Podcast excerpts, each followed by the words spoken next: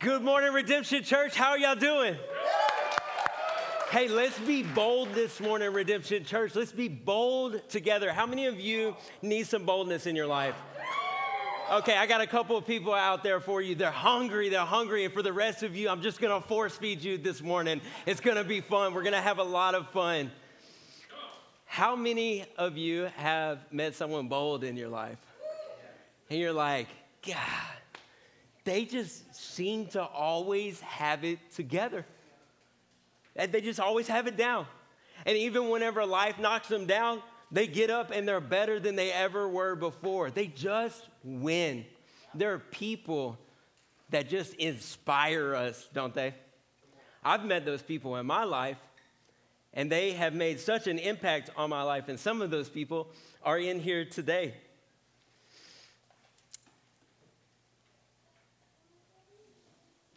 You know, we think of like these people, and we're like, wow, they are so inspirational to me. This is so amazing. One day I want to be like them. But that's the problem is that, like, there's you, right? Like, you have these people who are super inspiring to you. And then there's you. You, like, can't wake up on time in the morning.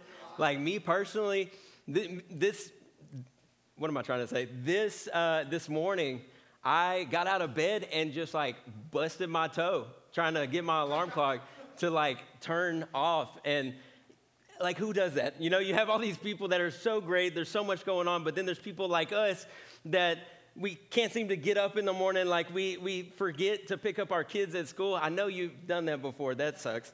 And we have, we have these different things going on and we just can't seem to get it together. We forget to pay the electricity bill uh, we just maybe play video games too much and we just don't have drive for our life. It just seems like they are these inspirational people.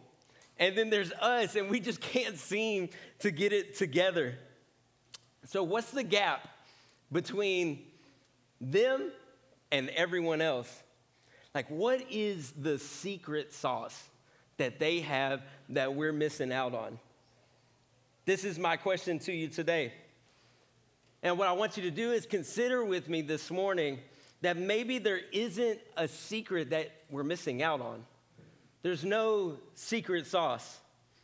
And that the gap between us and them is not actually that big. I want you to consider this today. If you're taking notes, this is the title of my sermon that these people have some variation of everyday boldness. My, the title of my sermon is Everyday Boldness. And today we're going to dive in to the book of Acts, chapter 17, and we're going to take a look at the Apostle Paul. And the reason we're going to do that is because Paul, he had everyday boldness.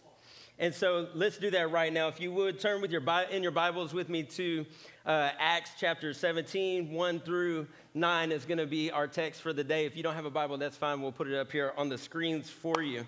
So we're just going to dive straight in. We're going to live in this text. And so what I want you to do, if you would, just for the next hour, I just want you to live in this text with me. I want you to think of these people and realize that this is something that they actually went through and that it really affected people afterwards. So let's look at this. It says, Paul and Silas in Thessalonica, verse 1.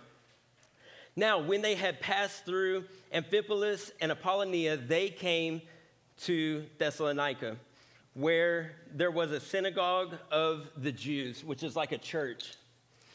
And Paul went in, as was his custom, and on three Sabbath days, he reasoned with them from the scriptures, explaining and proving that it was necessary for the Christ to suffer, to rise from the dead, and to rise from the dead, and saying, This Jesus, whom I proclaim to you, is the Christ. And some of them were persuaded and joined Paul and Silas, as did a great many of devout Greeks, and not a few of the leading women, which is a weird way of just saying several of the leading women.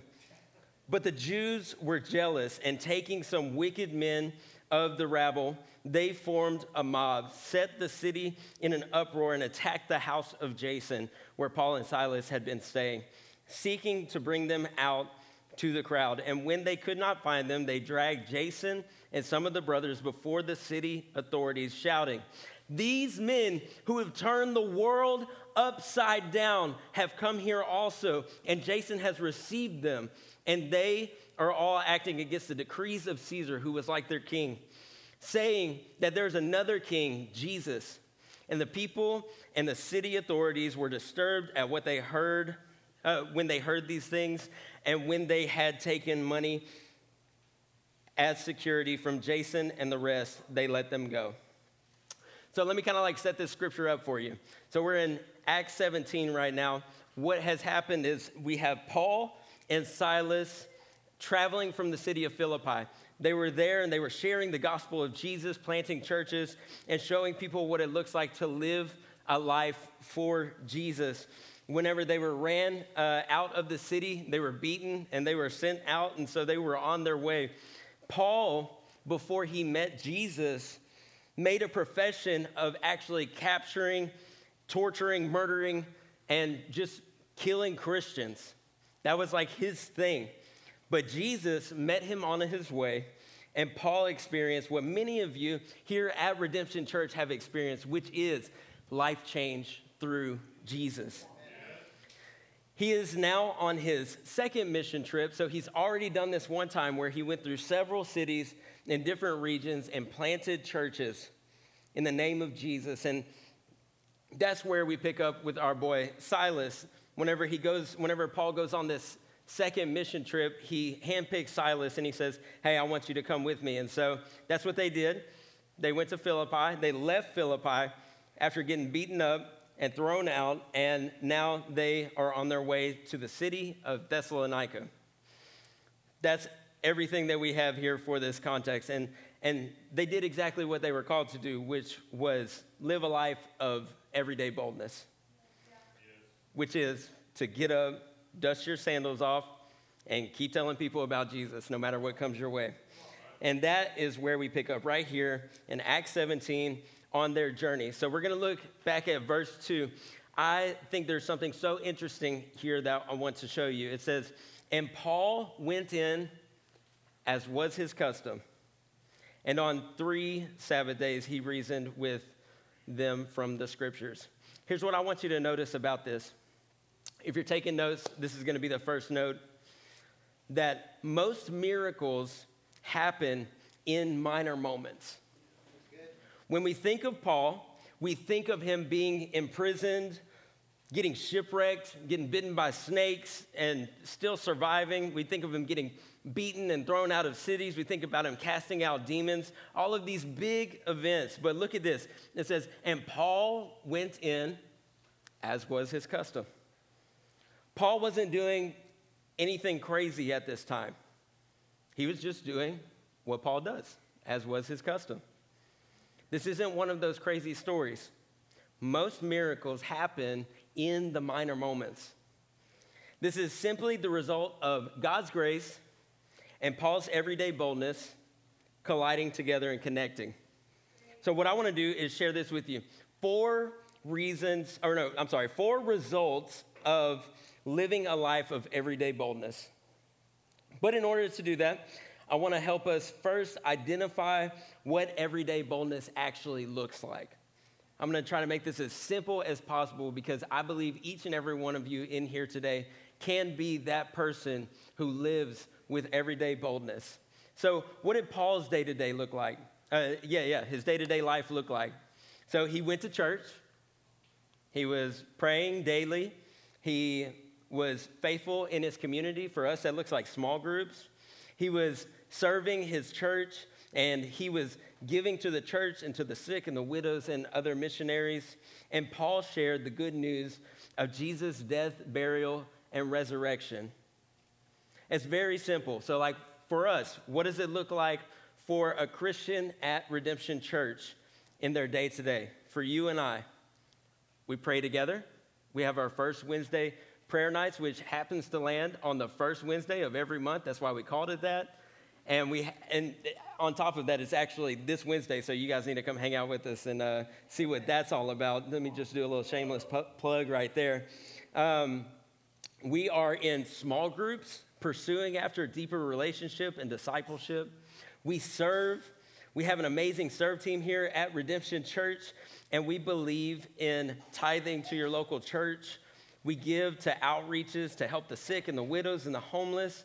And we use what you'll find in your seat an invite card right here to kind of be a conduit for us to share how Jesus has changed your life.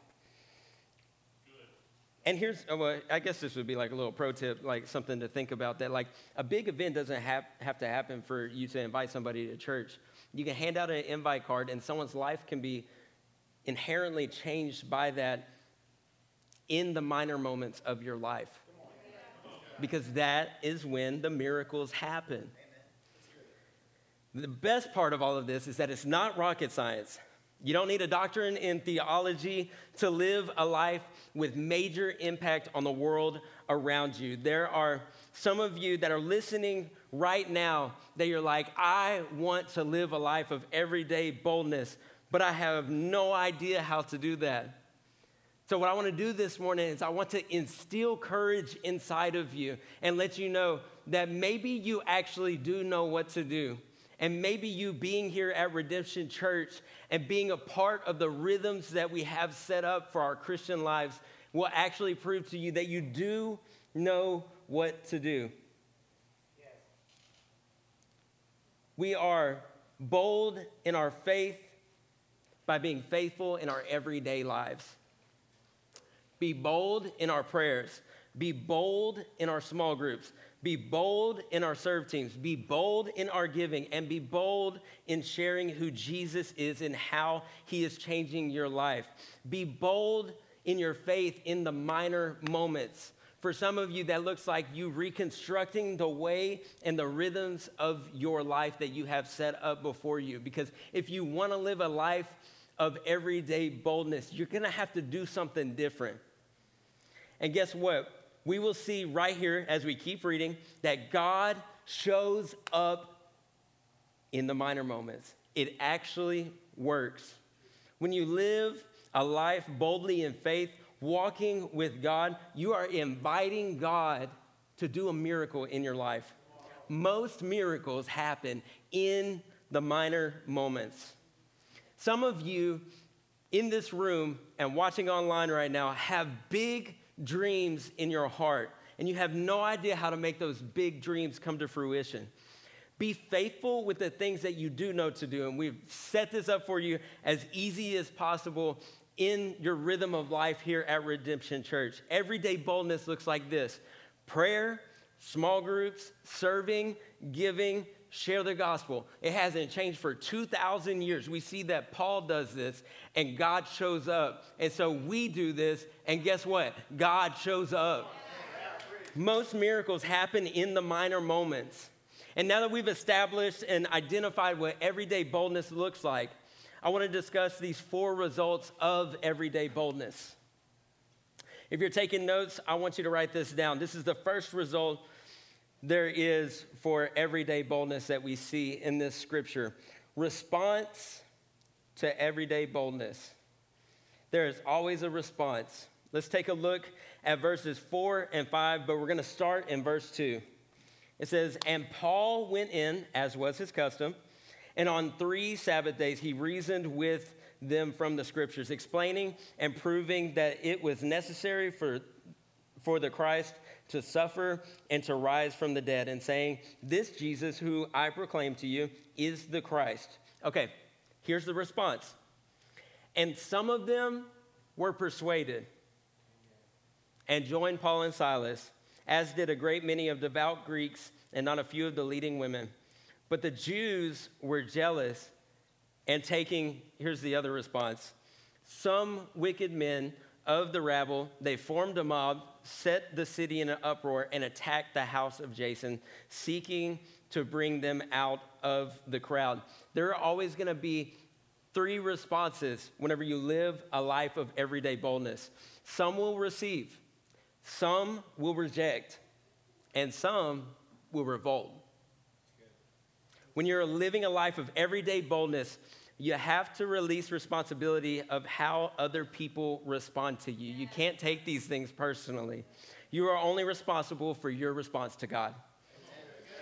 When you live a life of everyday boldness and share the good news of Jesus, there will always be conviction. And conviction always demands a response.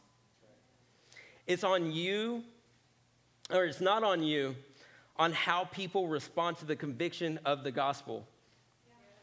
The only person, y'all, y'all hear me on this, the only person you can control is yourself. And let's be honest, you're not even really good at that. Paul would say the same thing for himself in Romans 7. He says, For I do not understand my own actions, for I do not do what I want, but I do the very things that I hate. Turns out Paul's a very relatable person. He's very tangible. He's someone that we can model our lives after because he deals with the same problem that we do. If you have a hard time controlling you, what makes you think that you have the ability or the skill set or even the right to control how other people respond? Don't carry that weight. Our responsibility is to live a life of everyday boldness, a life of obedience that preaches the gospel of Jesus and share our faith with others. It's God's responsibility to handle the outcome. When you live a life of everyday boldness, some will receive. When you are bold in your faith, some will receive. Hear me out. That if you do this, some will receive. So for me, right now, if everyone leaves after this sermon and doesn't take anything away from it, they don't have any encounter with Jesus, but there's one person in here that takes advantage of this encounter with Jesus and their lives are changed forever. I'm good. I want all of you to experience this, but I knew this coming into it that some will receive and some will reject. If some receive, that means that some reject. If you're bold in your faith and obedient to God's word, people will be convicted. And some people will respond to that conviction by rejecting it. You'll hear things like this if they're being nice. I appreciate what you're doing, but that's not, that's not really for me. You know, like we all have our own path to spirituality. Uh, Jesus just, you know, he's not my path. I think religion is stupid and hurtful, and historically, they just have just caused such a mess, and it, it just doesn't add up with science. When people reject the gospel, they are not rejecting you. Right. I want to instill courage in you this morning that when you live uh, a life of everyday boldness, that there will be rejection, but they're not rejecting you. They're rejecting the gospel. So don't take it personally. And then also allow yourself to continue to love those people. And maybe there are some of you right now in this very moment that are wrestling with your own heart, trying to reject the possibility that there is a God who wants to love you unconditionally. Or, or you are rejecting the idea that it would actually be good for you to give up the things that we call sin.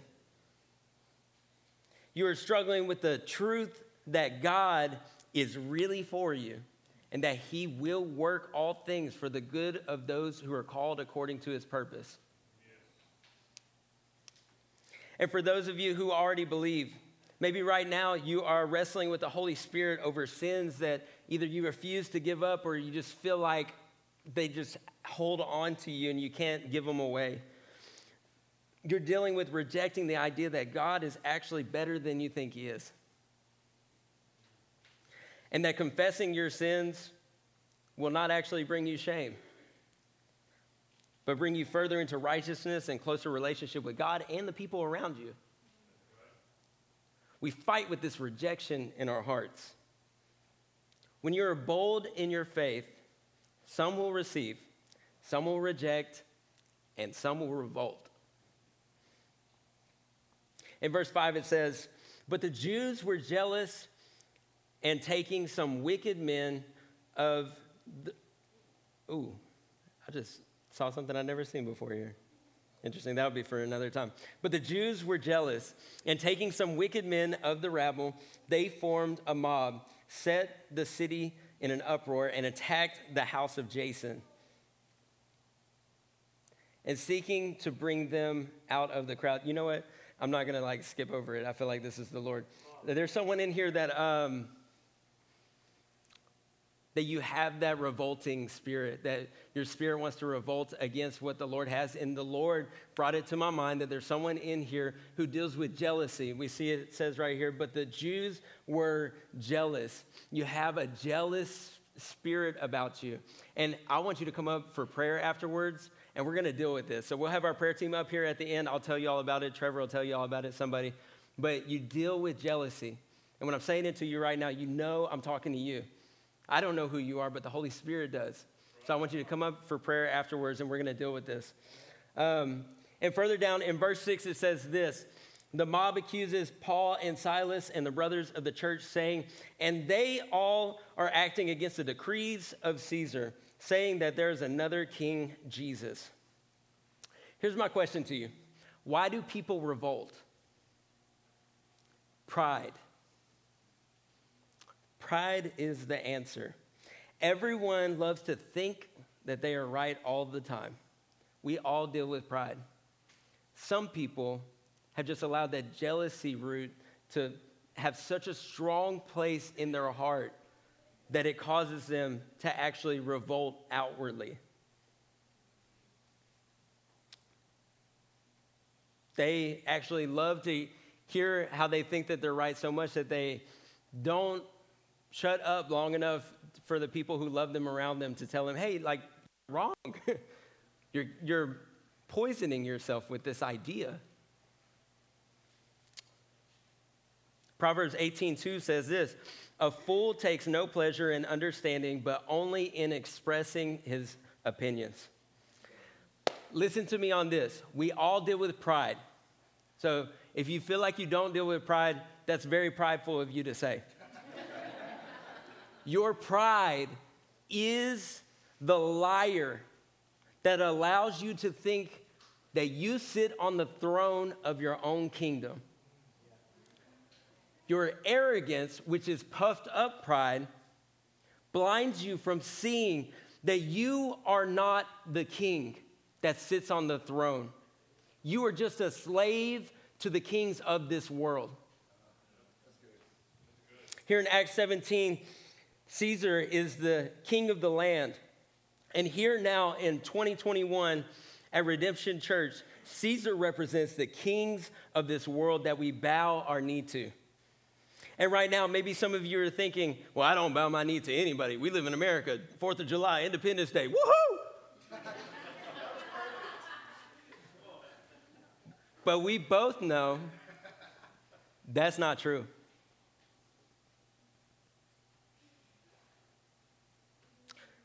Some of you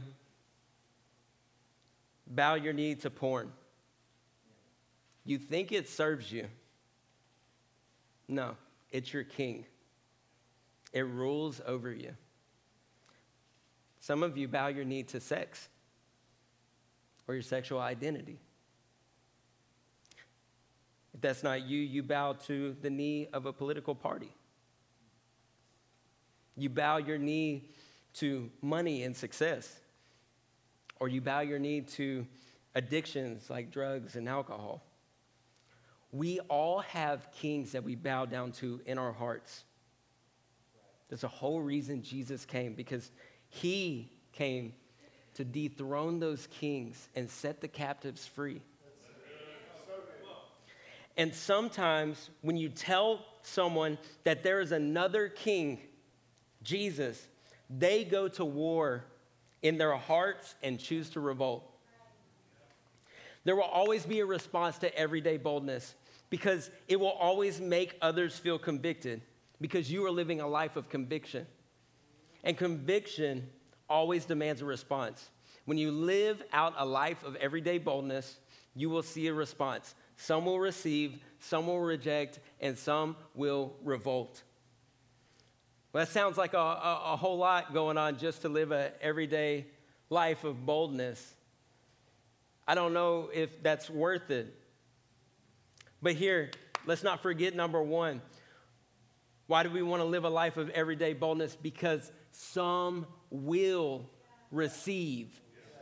some will receive. If Jesus died on the cross because he knew that some will receive, we should live a life of everyday boldness because we know that some will receive. If everyday boldness creates a response, then we also know that means people are paying attention. The second result of everyday boldness is that people notice. Write this down. Point two reputation of everyday boldness. I'm going to drink some water because this one's about to fire me up. Reputation of everyday boldness. Let's take a look at the reputation that precedes someone who lives a life of everyday boldness, starting in verse 6.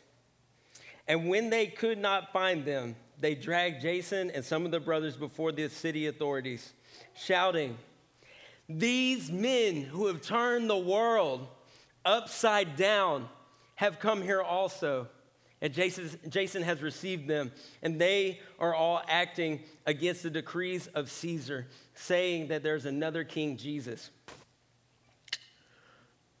What is the reputation of someone who lives a life of everyday boldness. Those men who have turned the world upside down. Have you ever met someone in your life that just inspires you to your very core? Have you ever met someone that instilled hope inside of you that your dreams and reality could one day collide and you could create something beautiful. Have you met these people? Have you ever met someone that you thought to yourself, if I could be half the man that they are by the time I die, maybe, maybe, just maybe I could be proud of the person I have become and I'm proud of the legacy that I am gonna leave behind those men who turned the world upside down. Did you know that can be you? Did you know that that can be you? You don't have to be special. You don't have to put unrealistic expectations on yourself. You just have to build the character and the discipline to be faithful in living a life of everyday boldness. If you do this, then one day people will look at you and they will say, Those men who turned the world upside down, you can be this person. So the question is this how did Paul get here? How did Paul become a man of integrity who could live a life of everyday boldness? If you're taking notes, write this down. What God does in you, he will do through you. We are looking at Paul in Acts 17 right now, which means that there were 16 chapters before for all my math people. Acts 17, Paul has established himself by this point.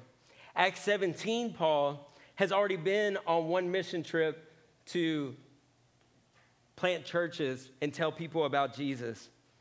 Acts 17 is pristine, Paul.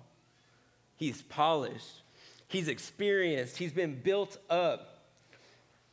But here's something I want you to pull outside of the story and I want you to look at that Paul's story doesn't start in Acts 17.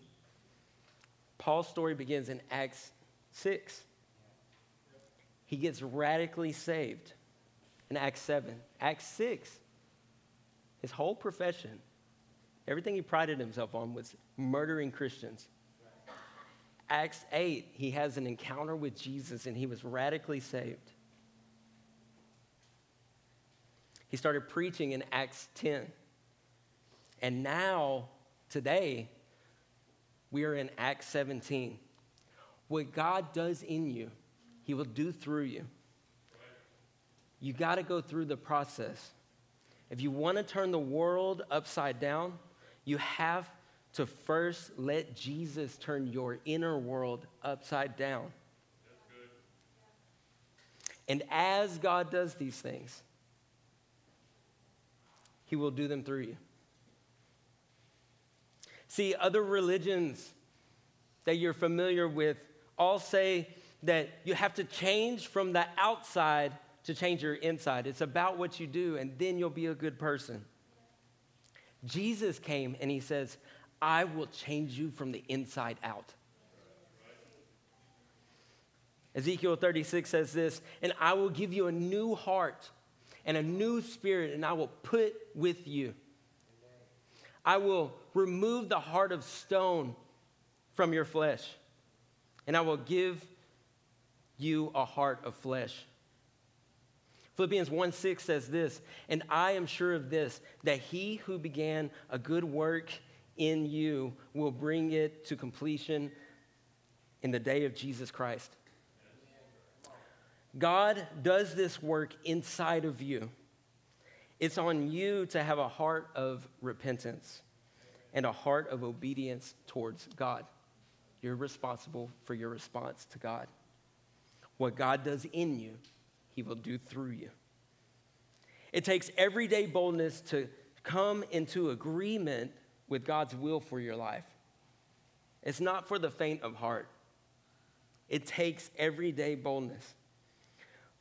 But if you don't allow God to do a work in you, there's not a lot of room to do a lot of work through you. So, what is our, our, our, part to play in allowing God to turn our inner worlds upside down? Like I said, it's a heart of repentance. It's a, a willingness to take a good look at yourself in the mirror and allow the Holy Spirit to address the brokenness in your heart and allow Him to start healing your soul. But you have to take a look in the mirror and see yourself for what you really are. Repentance opens the heart's world to be turned upside down and lets you see everything in a new light. Just like the wicked men who started a revolt against these men who have turned the world upside down, your heart will try to revolt against God when He is turning your inner world upside down. That's where trust comes in. You say, I know you want better for me than I even want for myself. And like it says in verse 7, they accuse these men, saying, And they are all acting against the decrees of Caesar, saying that there is another king, Jesus.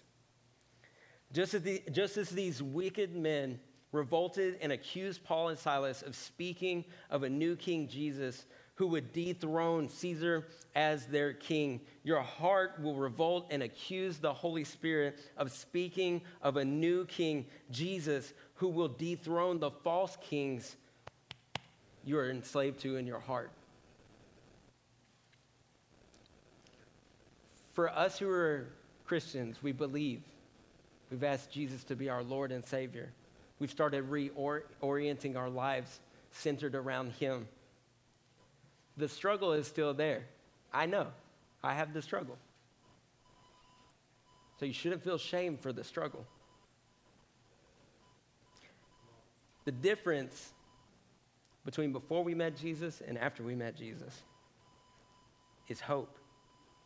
The difference is that the Holy Spirit is working on the inside of you convicting you, calling you to be more, empowering you to walk in victory over your sin. Paul tells us in Ephesians 4, he says, As the truth is in Jesus, to put off your old self, which belongs to your former manner of life and is corrupt through deceitful desires, and to be renewed in the spirit of your minds and to be renewed, you are receiving a new spirit of your mind. You will literally see things differently. And if you see things differently, you will do things differently. But you have to allow Him to come in and do this and to put on the new self created after the likeness of God in true righteousness and holiness. It is a daily decision to choose into relationship with Jesus. When we choose into the work of Jesus in our hearts, we are coming into agreement with the renewing of the spirit of our minds that he has for us. And here's the deal is that God is faithful to show up each and every day to pursue relationship with us. Where we mess up is we choose other kings. So it, it's on you to have a heart of repentance and a heart towards the Lord to come in and choose in on Jesus every day. But if that takes an everyday kind of boldness. Paul went through this process. Like I said, he showed up in Acts 6. He's here in Acts 17, and he'll be here for several more chapters after this. But Paul went through this process for 11 chapters of his life up to this point in Acts 17. And he continued to go through this process until the day that he died. Get used to the process. Why? Because relationship is a daily choice to lay down our old lives and give God permission to change our hearts. What God does in you, He will do through you. Are y'all tracking with me? I want you guys to be able to see that there's something that needs to be done on the inside in order for us to do something on the outside. If you start on the outside and work, try to work your way in, number one, you will always be broken. You will never be whole. And the things that you do on the outside will actually bring pride into your heart because it's on your will, not His. It's on your strength, not His and you're not going to be good at it. You'll only be able to hold it up for so long, and your knees are going to get cut out from underneath you. What God does in you, He will do through you. What is our vision statement here at Redemption Church? Redemption Church exists to see a gospel centered movement in the heart of the city where every man, woman, and child can experience life change through Jesus. A gospel centered movement. Y'all track with me here. Track with me here a gospel centered movement. That is a Jesus centered movement. Where? In the heart. In the heart. If you want to see a gospel center movement in the heart of the city, you have to let him do it to your own heart first.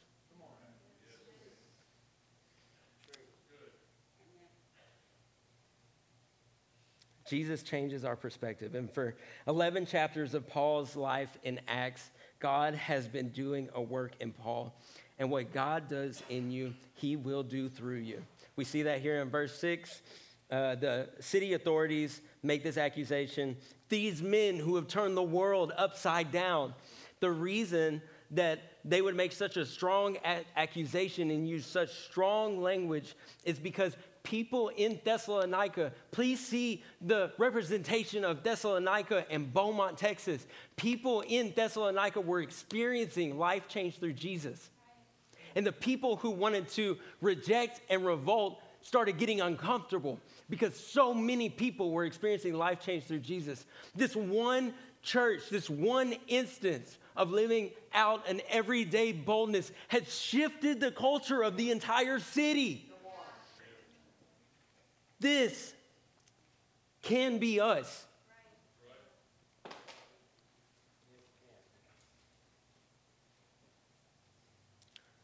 So here's my question What did life look like for those of you who have already received Jesus? For those of you who haven't, no shame. We all been there. I, want, I want us to talk about this together for a minute. What did your life look like before Jesus? Because I bet it looked something like this. You guys can fill in the blanks for yourselves. But it looked like something like this Wake up, you have a hangover because you drank too much the night before. You fight with your wife before breakfast because um, you were already fighting from the night before. So you get angry and you watch porn before you even go to work. Then you go to work at this job that is uh, not fulfilling to you and you find no purpose in. Then you get off and you go drink with your friends that are not really your friends because if they were your friends, they would be more intentional about helping you become a better person, a better father, and a better, better husband, better mother, better wife. So after you get done drinking with them, you go home. And then you see your wife, and she's still mad at you from earlier today and the day yesterday. And you're thinking that you might get lucky because you're an idiot, but then you don't. So you get angry. And so you go watch porn. Now you're completely disconnected from your wife. And so what do you do? You're angry about your entire life. So you, you sit down and you start drinking some more and you play video games or you watch Netflix until you go to sleep that night. And then you wake up the next morning and you have a hangover from the night before and it starts over and over and over and over. And you're living a life without purpose. That was Paul. Before he met Jesus, his life did not have purpose. We knew this because he was pulling a false joy, of false pride out of hunting people down and killing them for what they believe. Now, Paul's everyday life looks different because he has experienced the renewing of the spirit of his mind. Now, Paul prays every day. Now, Paul prays for his friends and his family and even his enemies. Paul creates and leads small groups everywhere he goes. He serves others around him in his local church and outside the local church in a radical way. He is now a generous person who teaches others on what it means to give generously above and beyond. He preaches the good news of Jesus and how Jesus has changed his life and can change someone else's life. Because of this, Paul has a purpose. You cannot live a life of everyday boldness without being intentional. Yeah. For everyone in here, I know we can all say that we need to be more intentional in our lives. This is where it starts. Because of Jesus, Paul is living a life of everyday boldness and he is turning the world upside down because what God does in you, he will do through you. But you should know if you want to make a real impact on anything, it will always cost you. Which brings me to point three. Write this down repercussions of everyday boldness. You have a price to pay to make an impact. Everyday boldness comes at a cost. As we see here in verse 6, after the mob was brought together, the wicked men went looking for Paul and Silas. Verse 6 And when they could not find them, they dragged Jason and some of the brothers before the city authorities. In this situation, Paul and Silas, they came looking for him. They were not there because they had to leave. They already caught word because they were so cool with uh, everybody else in the city that they were like, hey, you need to go ahead and get out of here. And what we see is that Paul and Silas um, escaped, but they had a price to pay to make an impact. Living in everyday boldness cost Paul and Silas their comfort. They had to leave. If you want to live a life of everyday boldness, you will have to leave what is comfortable to you right now. Maybe for some of you, that means that you need to leave old, unhealthy friendships that you've had for a long time. And that history between you guys is just not doing it anymore because you're trying to go somewhere. You're trying to live a life of everyday boldness. And you tried to bring them along with you the first 50 times. You cannot change people that don't want to change. Trust that God is big enough to send someone else into their life. Maybe for you, it's a, uh, you, need to, you need to get out of the comfort zone and leave uh, a boyfriend or a girlfriend that's pulling you away from your relationship with Jesus. It will cost you to live a life of everyday boldness. It will cost you your comfort. Maybe you'll have to, to leave the comfort of your isolation and invite someone out to coffee.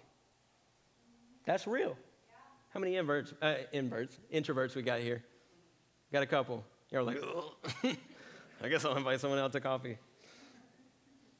And maybe for you, it's opening your house up for a small group whenever we start up in August. That'll cost you. Maybe it's just praying out loud in front of people. Because people need to know that you believe in Jesus.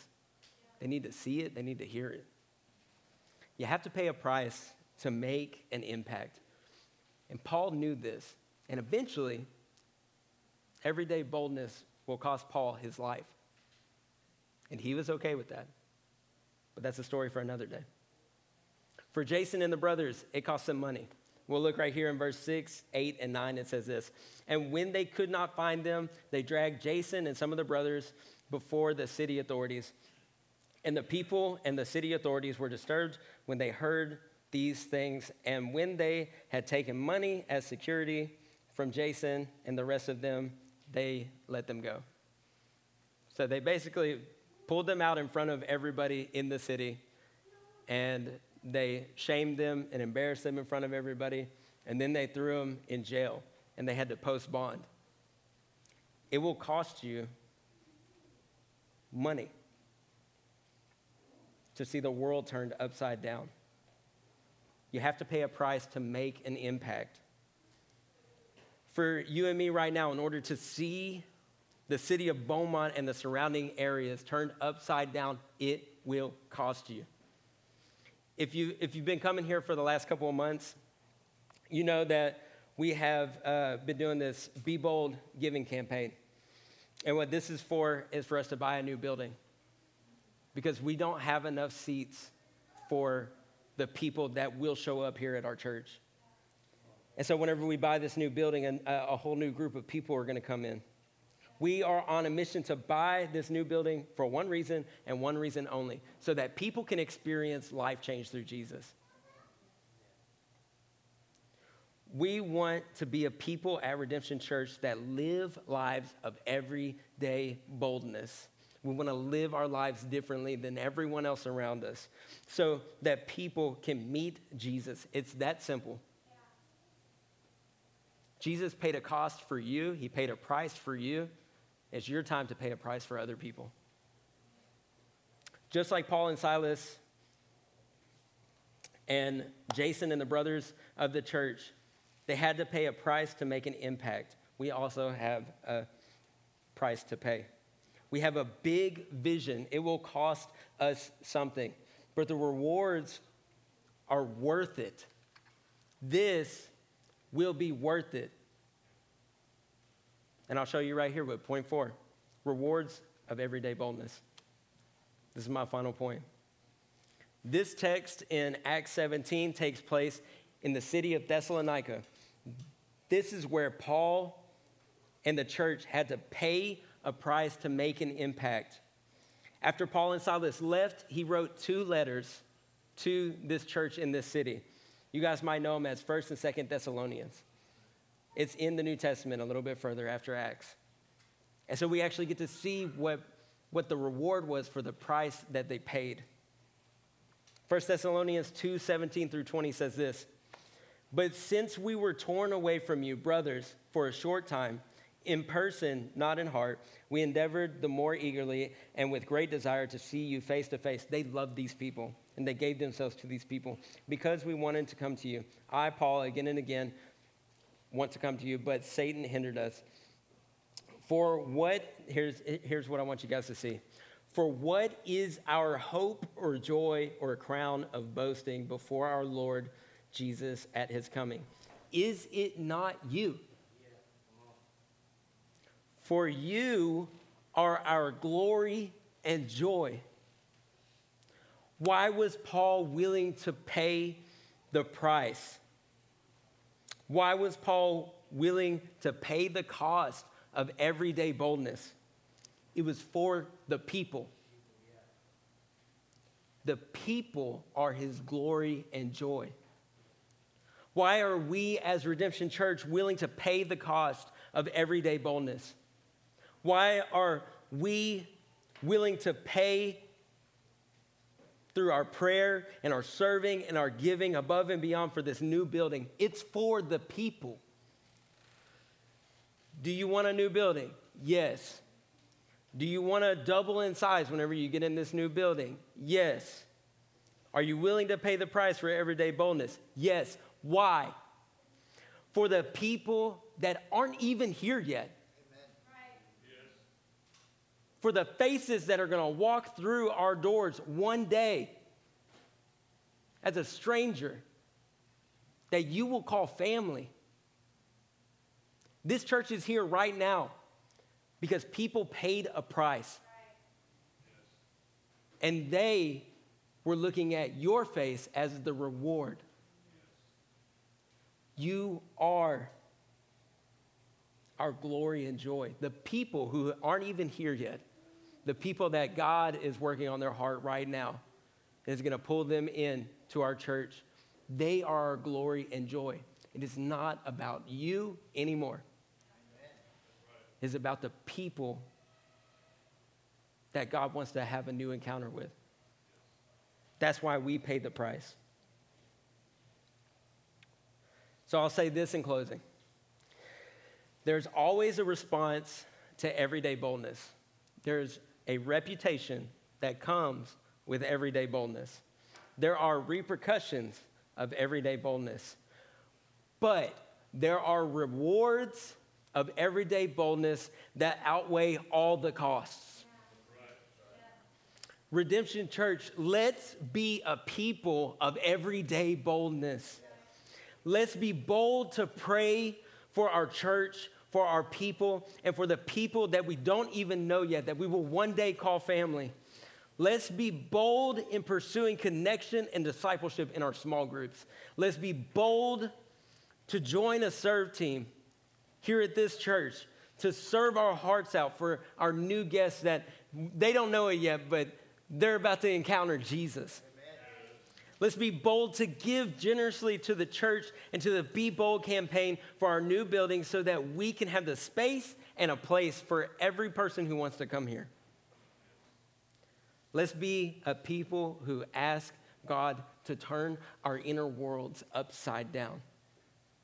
And together, let's be a bold people who turn Beaumont and the surrounding cities upside down. In Jesus' name.